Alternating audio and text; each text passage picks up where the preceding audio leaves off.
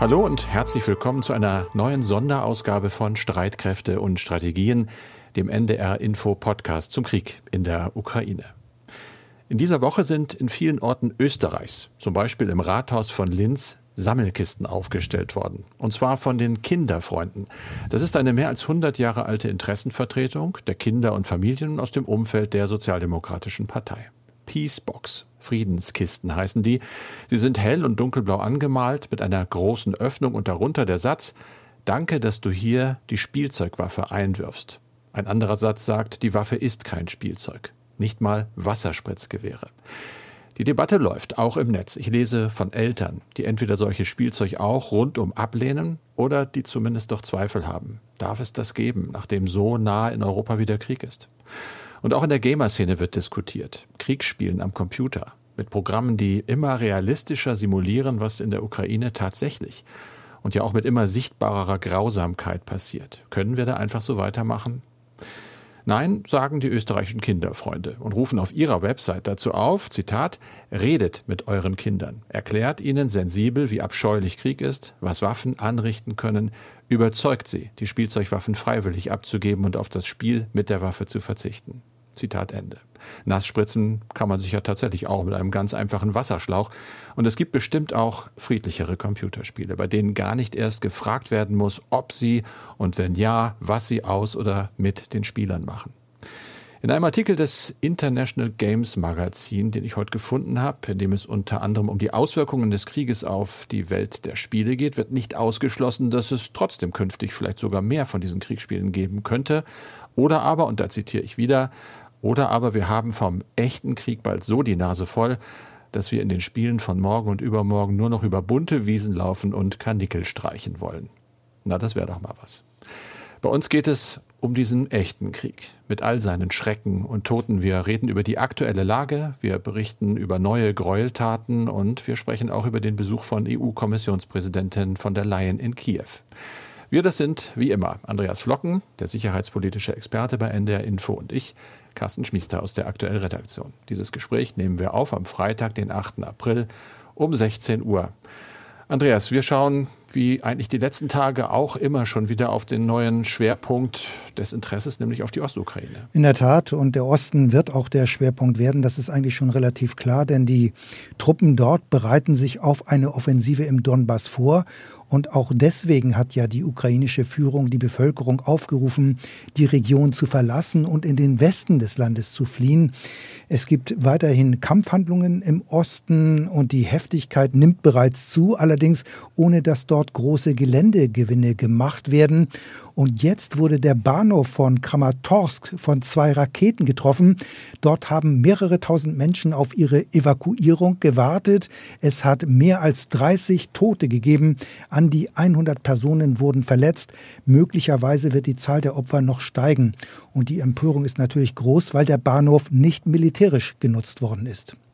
Und mit Blick auf die erwartete russische Offensive im Donbass wird es nun mit Sicherheit erheblich mehr Waffenlieferungen für die Ukraine geben. Das ist ja auch ein Ergebnis der NATO-Außenministertagung in dieser Woche. Es wurde nun bekannt, dass die Slowakei der Ukraine ihr S-300 Flugabwehrsystem überlässt. Damit können auch Flugzeuge in großer Höhe bekämpft werden. Kiew hatte sich wochenlang um dieses System bemüht. Allerdings muss es noch in die Ukraine geschafft werden, voraussichtlich in den Osten des Landes. Und das wird eine nicht ganz einfache Aufgabe sein. Reden wir nochmal über Butscha, Andreas, über diese Stadt vor Kiew, äh, wo ja Aufnahmen der bisher schwersten Gräueltaten um die Welt gegangen sind. Jetzt deutet sich aber an, das, was wir ja schon befürchtet haben, auch in den vergangenen Podcasts, Butscha ist nicht alleine. Es gibt jetzt die Stadt Bolodjansk und dort angeblich noch mehr getötete Zivilisten. Ja, es sieht in der Tat so aus, dass Butscha ja wohl kein Einzelfall ist. Dort sind ja mehr als 400 Leichen von Zivilisten gefunden worden. Viele Opfer hat es offenbar auch in der Stadt Borodjansk gegeben. Die Stadt liegt circa 30 Kilometer nordwestlich von Kiew. Die Situation dort sei viel schrecklicher als in Butscha, sagt Präsident Zelensky. Die ukrainische Generalstaatsanwältin hat sich inzwischen vor Ort umgesehen und nach ihren Angaben ist es im Moment unmöglich vorherzusagen, wie viele Opfer es noch geben werde. Sie warf den russischen Streitkräften vor, Zivilisten zu schlagen, zu foltern und zu töten. Außerdem würden die Soldaten sexuelle Übergriffe begehen.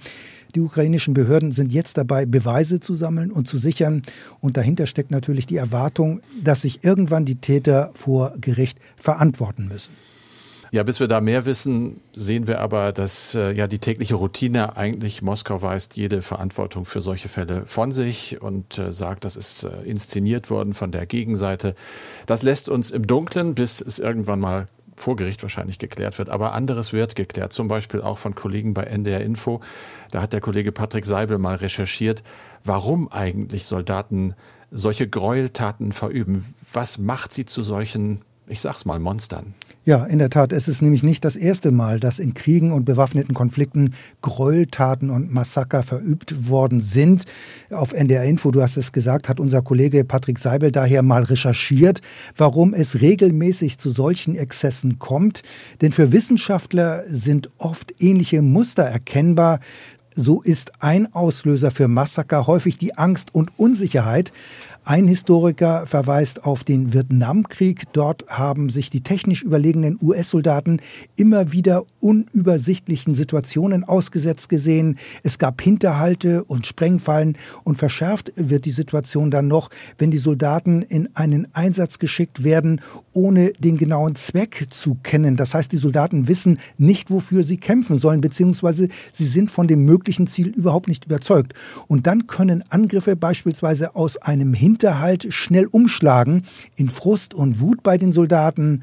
Und wenn man dann mehrmals in solche Situationen geraten ist, diese erlebt hat bzw. überlebt hat, dann kann man schnell einen Tunnelblick bekommen und man sieht dann in jedem Zivilisten einen potenziellen Widerständler, einen potenziellen Angreifer. Soldaten in einer Kampfzone sind ja ohnehin permanent unter Stress. Sie haben ein chronisches Schlafdefizit. Und wenn sie dann noch erleben müssen, wie Kameraden neben ihnen sterben oder verwundet werden, dann kann das schnell zu Überreaktion führen. Und die Soldaten sind dann, wie man im Militärjargon sagt, trigger-happy. Das heißt, der Finger ist schnell am Abzug des Sturmgewehrs. Und auf diese Weise kann sich Angst dann ganz schnell in hemmungslose Gewalt verwandeln. So sehen das jedenfalls Psychologen. Und der Gegner wird dann nicht mehr als Mensch wahrgenommen. In der Recherche auf NDR Info wird von einer Dehumanisierung gesprochen. Und das alles sind Faktoren, die dann letztlich zu Gewaltexzessen führen können. Das gilt umso mehr, wenn Vorgesetzte nicht einschreiten und Übergriffe tolerieren, dann verroht die ganze Truppe und damit sind Massaker insbesondere auch an Zivilisten programmiert. So ist es ja vermutlich in Butscha gewesen. Gehen wir nochmal zurück zu diesen Gräueltaten. Gibt es Hinweise darauf, dass diese Taten bewusst erfolgt sind? Ja, also mit letzter Sicherheit äh, kann man das im Augenblick noch nicht so richtig sagen. Insbesondere nicht, ob diese Exzesse bewusst geplant äh, gewesen sind und auf Anweisung von höherer Stelle erfolgten. Du hast ja am Donnerstag den Spiegelbericht erwähnt. Wir haben darüber gesprochen. Dort wird über abgehörte Funksprüche des Militärs berichtet. Abgehört wurden sie vom BND, also vom Bundesnachrichtendienst. Das ist also der deutsche Auslandsgeheimdienst. Und so schildert unter anderem ein Soldat, wie er eine Person von seinem Fahrrad geschossen hat. Und in dem Bericht heißt es dann weiter, das Material lege nahe, die Soldaten unterhielten sich über Gräueltaten wie über ihren Alltag. Aber einen ausdrücklichen Funkspruch, in dem diese Gräueltaten angeordnet werden, also befohlen werden, so einen Beleg gibt es offenbar nicht. Aber wenn man versucht, die einzelnen Hinweise und Puzzlesteine, sage ich mal, zusammenzulegen, dann entsteht schon der Eindruck, dass es den russischen Besatzern offenbar darum ging, Angst und Schrecken unter den Einwohnern zu verbreiten. So sollen die Übergriffe zugenommen haben, nachdem die zunächst eingerückten Soldaten durch andere Kräfte abgelöst wurden. Es heißt außerdem, an den Gräueltaten seien auch vornehmlich Söldner der Gruppe Wagner beteiligt gewesen. Dieser russischen Söldnerfirma werden ja immer wieder Menschenrechtsverletzungen vorgeworfen, aber im Augenblick gibt es keinen eindeutigen Beweis, dass die Gräueltaten von höchster russischer Stelle angeordnet worden sind. Aber wenn Vorgesetzte, wenn Kompaniechefs oder auch Kommandeure nicht einschreiten und nicht eingeschritten sind, dann kann vermutet werden, dass sie diese Verbrechen geduldet haben, möglicherweise sogar gut geheißen haben. Aber wie gesagt, mit Sicherheit wissen wir das im Moment noch nicht. Wir wissen ja vieles nicht, äh, was sehr schrecklich sein soll, eben mutmaßlich in der Ukraine. Auch zum Beispiel Berichte, die ich auch schon gehört habe, dass die russischen Truppen eigene mobile Krematorien bei sich hätten.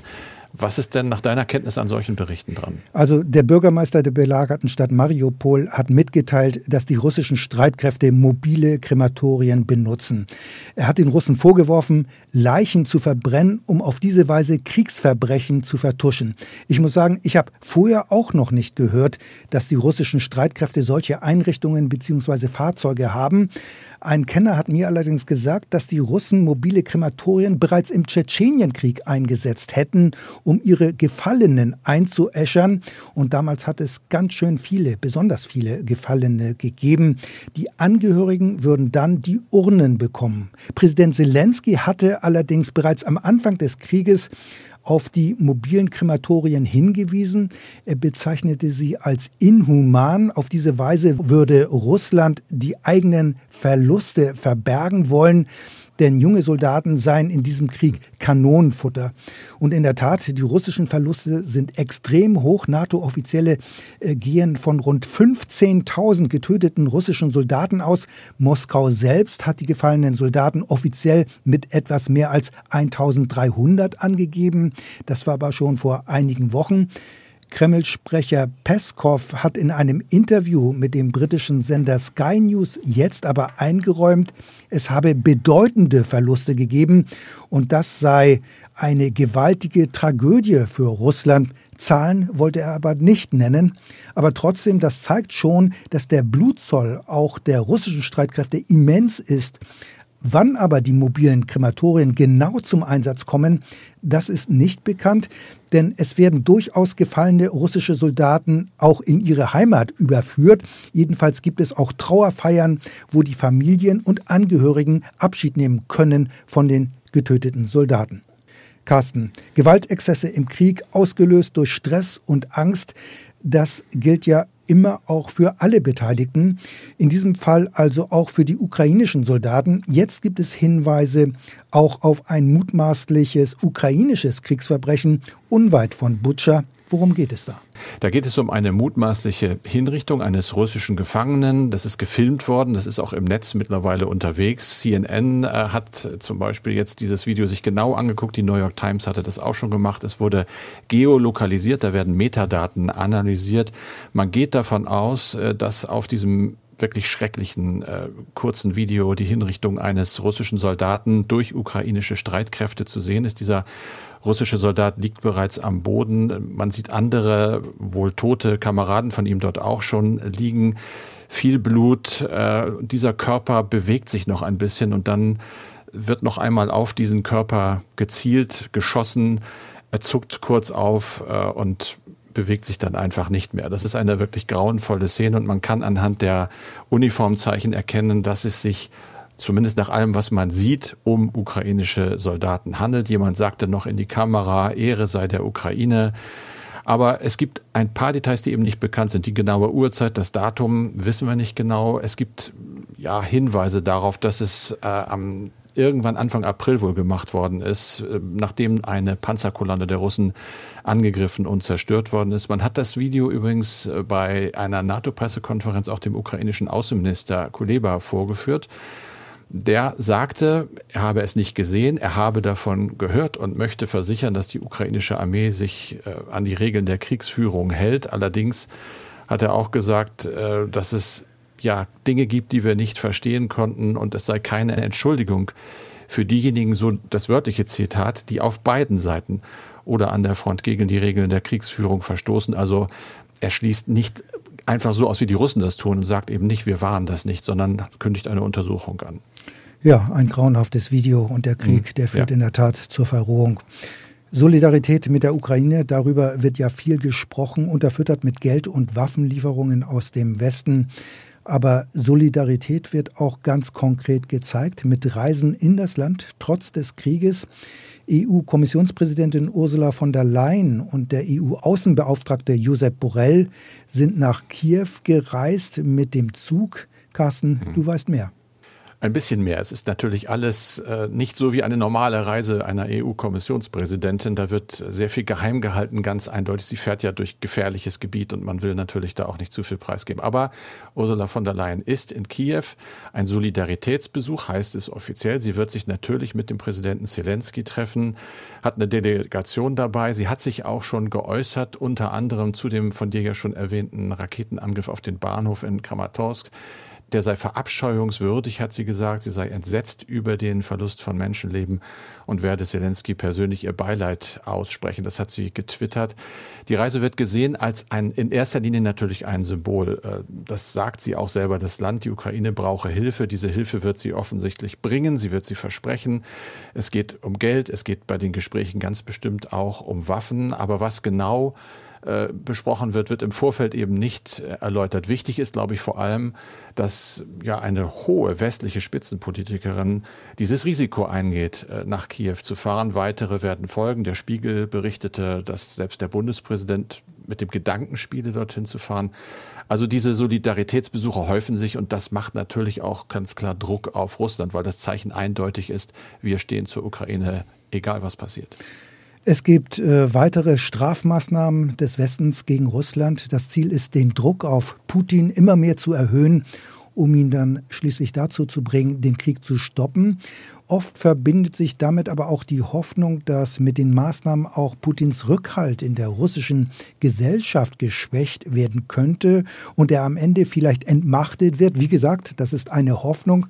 Carsten, die neuen Strafmaßnahmen, wie sehen die konkret aus? Sie sind im Moment vielfältig, aber noch nicht, ich sag mal, der große Hammer, äh, wie zum Beispiel ein Öl- oder Gasimportstopp. Aber es passieren eben Dinge. Die EU, wir haben gerade von äh, Ursula von der Leyen gesprochen, hat mittlerweile ein von ihr ja vorgeschlagenes fünftes Sanktionspaket gegen Russland beschlossen. Es gilt also daran unter anderem drin ein Importverbot für Kohle aus Russland. Es gibt weitere Beschränkungen für den Handel. Zum Beispiel dürfen auch ja, die meisten russischen Schiffe nicht mehr in EU-Häfen festmachen. All das ist ein kleiner Schritt wieder auf der Eskalation der Sanktionen. Die US-Regierung in Washington ist auch nicht untätig geblieben. Sie hat jetzt Putins Töchter auf die Sanktionsliste gesetzt. Die eine, sagt das Finanzministerium, unterstütze die russische Verteidigungsindustrie. Die andere sei in milliardenschwere staatlich finanzierte Programme involviert, in denen es unter anderem um Genforschung gehe. Sonst weiß man wirklich wenig über diese Frauen. Eine ist 1985 geboren, eine 1986. Aber offenbar hat es gereicht, um sie auf diese Liste zu setzen. Die sind jetzt abgeschnitten, wie alle anderen, die schon draufstehen, vom amerikanischen Finanzsystem. Sollten sie Vermögenswerte haben in den USA, dann sind sie eingefroren. Ähnliche Strafmaßnahmen gehen jetzt auch gegen die Ehefrau und Tochter von Sergei Lavrov, das ist der Außenminister, gegen Mitglieder des russischen Sicherheitsrates oder auch den früheren Präsidenten Medvedev.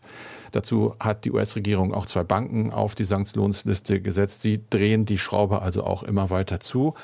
Und international politisch, glaube ich, wesentlich bedeutender, als es eigentlich auf den ersten Blick klingt. Die Vollversammlung der Vereinten Nationen hat Russlands Mitgliedschaft im UN-Menschenrechtsrat wegen des Ukraine-Krieges ausgesetzt. 93 Mitgliedstaaten hatten für diese Suspendierung gestimmt, 24 dagegen, 58 enthielten sich. Das ist ja immer noch relativ viel, die sich nicht eindeutig gegen Russland stellen, aber es hat gereicht für diesen Schritt, den Insider als das stärkste mögliche Mittel bezeichnet haben. Man hatte ja schon, und auch Zelensky hat das gefordert, Russland raus aus dem Weltsicherheitsrat. Dort hat Moskau ein Vetorecht und kann natürlich alles blockieren. Das ist aber illusorisch. Also da geht man schon sehr, sehr weit und äh, allgemein wird angenommen, dass Moskau das auch als ganz, ganz ernstes Warnsignal so versteht, wie es gemeint ist. Wir kommen wieder zu unseren Hörerinnen und Hörern und zu den Mails, die uns erreichen. Du hast wieder welche rausgesucht. Die eine von Christoph Elpe, der gleich zwei Fragen hat zur Strategie der ukrainischen Armee, zu der man bisher wenig hört, sagt er. Die erste Frage.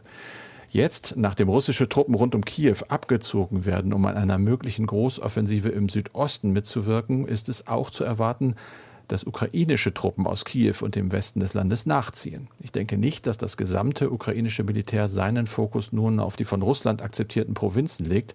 Aber wäre nicht gerade jetzt, wo Russland nicht mehr an allen Fronten gleichzeitig angreift, die vielleicht einzige Möglichkeit, die Region im Osten zu verteidigen oder gar zu gewinnen? Also ich denke, das würde eigentlich schon Sinn machen, wenn man jetzt äh, die Truppen aus dem Großraum Kiew nach Osten verlegt, da ja der Donbass offenbar der Schwerpunkt der weiteren Militäroperationen sein wird. Äh, so hat es jedenfalls ja die Militärführung in Moskau angekündigt. Allerdings ist nicht ganz klar, in welchem Umfang russische Truppen noch in Belarus stationiert sind und ob diese Verbände gegebenenfalls in der Lage wären, erneut auf Kiew vorzurücken.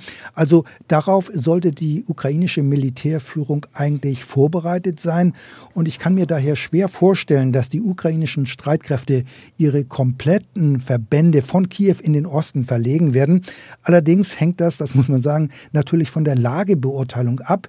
Wenn man zu dem Schluss kommt, dass die russischen Verbände in Belarus nur bedingt kampffähig sind, dann könnte es durchaus dazu kommen, dass ein Großteil der Kräfte aus der Hauptstadt Kiew in den Osten verlegt werden.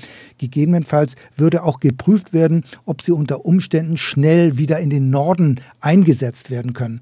Also das würde ich sehen, das ist eine Frage der Lagebeurteilung, die natürlich die ukrainische Militärführung für sich selbst treffen muss.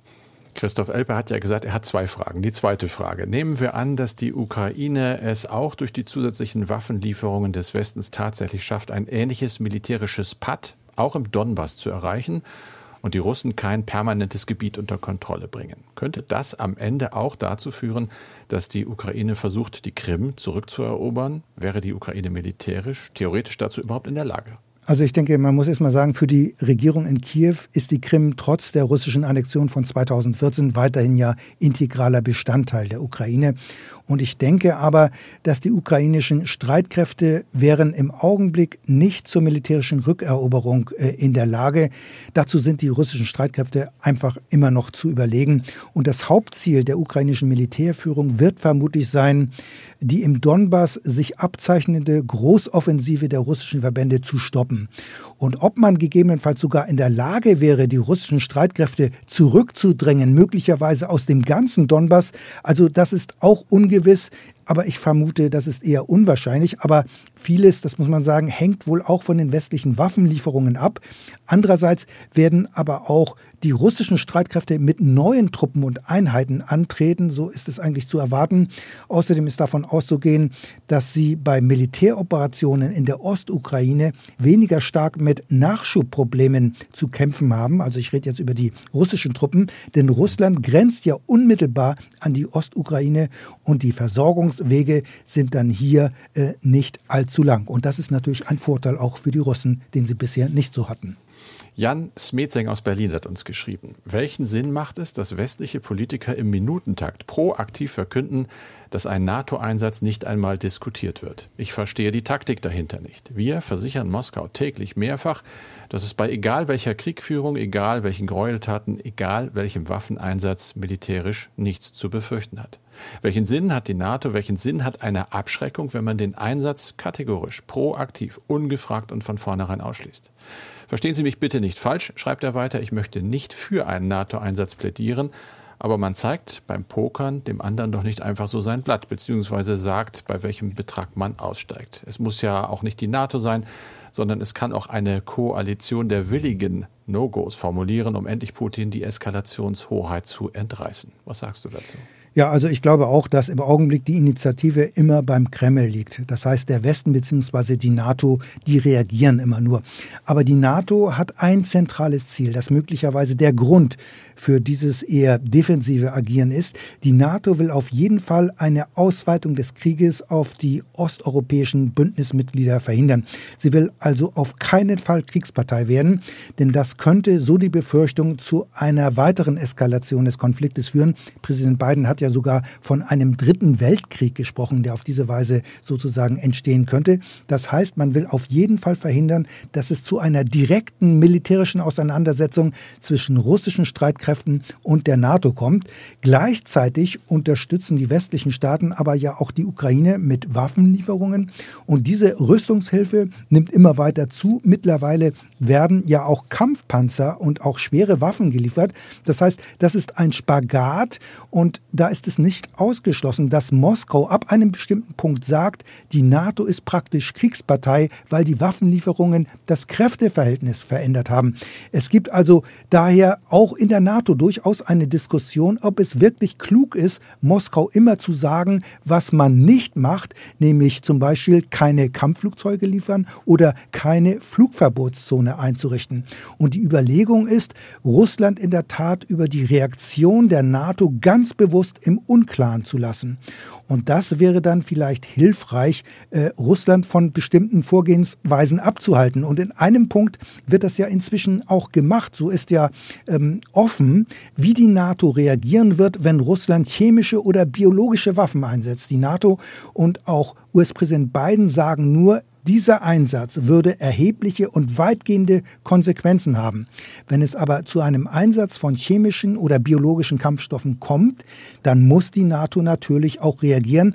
Andernfalls wäre die Drohung ein Bluff oder sie wäre ganz einfach unglaubwürdig, weil dann nichts passiert. Wenn Sie uns jetzt auch eine Mail schreiben wollen, bitte gerne, wir freuen uns drüber. Die Adresse ist streitkräfte mit ae@ ndr.de. Und das war's für diesen Podcast. Wie immer mit Andreas Flocken und mit Carsten Schmiester. Das Ganze wie immer auch als Podcast in der ARD Audiothek. Und wir hören uns dann am Montag wieder mit einer neuen Folge.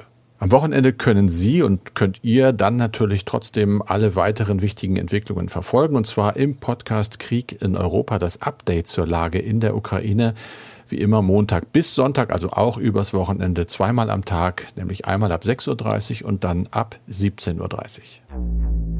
Ich kenne den Jack nur als, äh, als the most charming guy.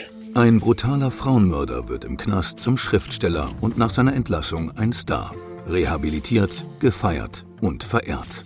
Wie ist das möglich? Er hat mir immer wieder glaubhaft versichert, es tut ihm leid und das einmalig und er ist froh, dass er wieder draußen ist und er würde das nie wieder aufs Spiel setzen. 1974 hatte der Österreicher Jack Unterweger eine 18-Jährige getötet und kam wegen Mordes ins Gefängnis. Dort beginnt er zu schreiben.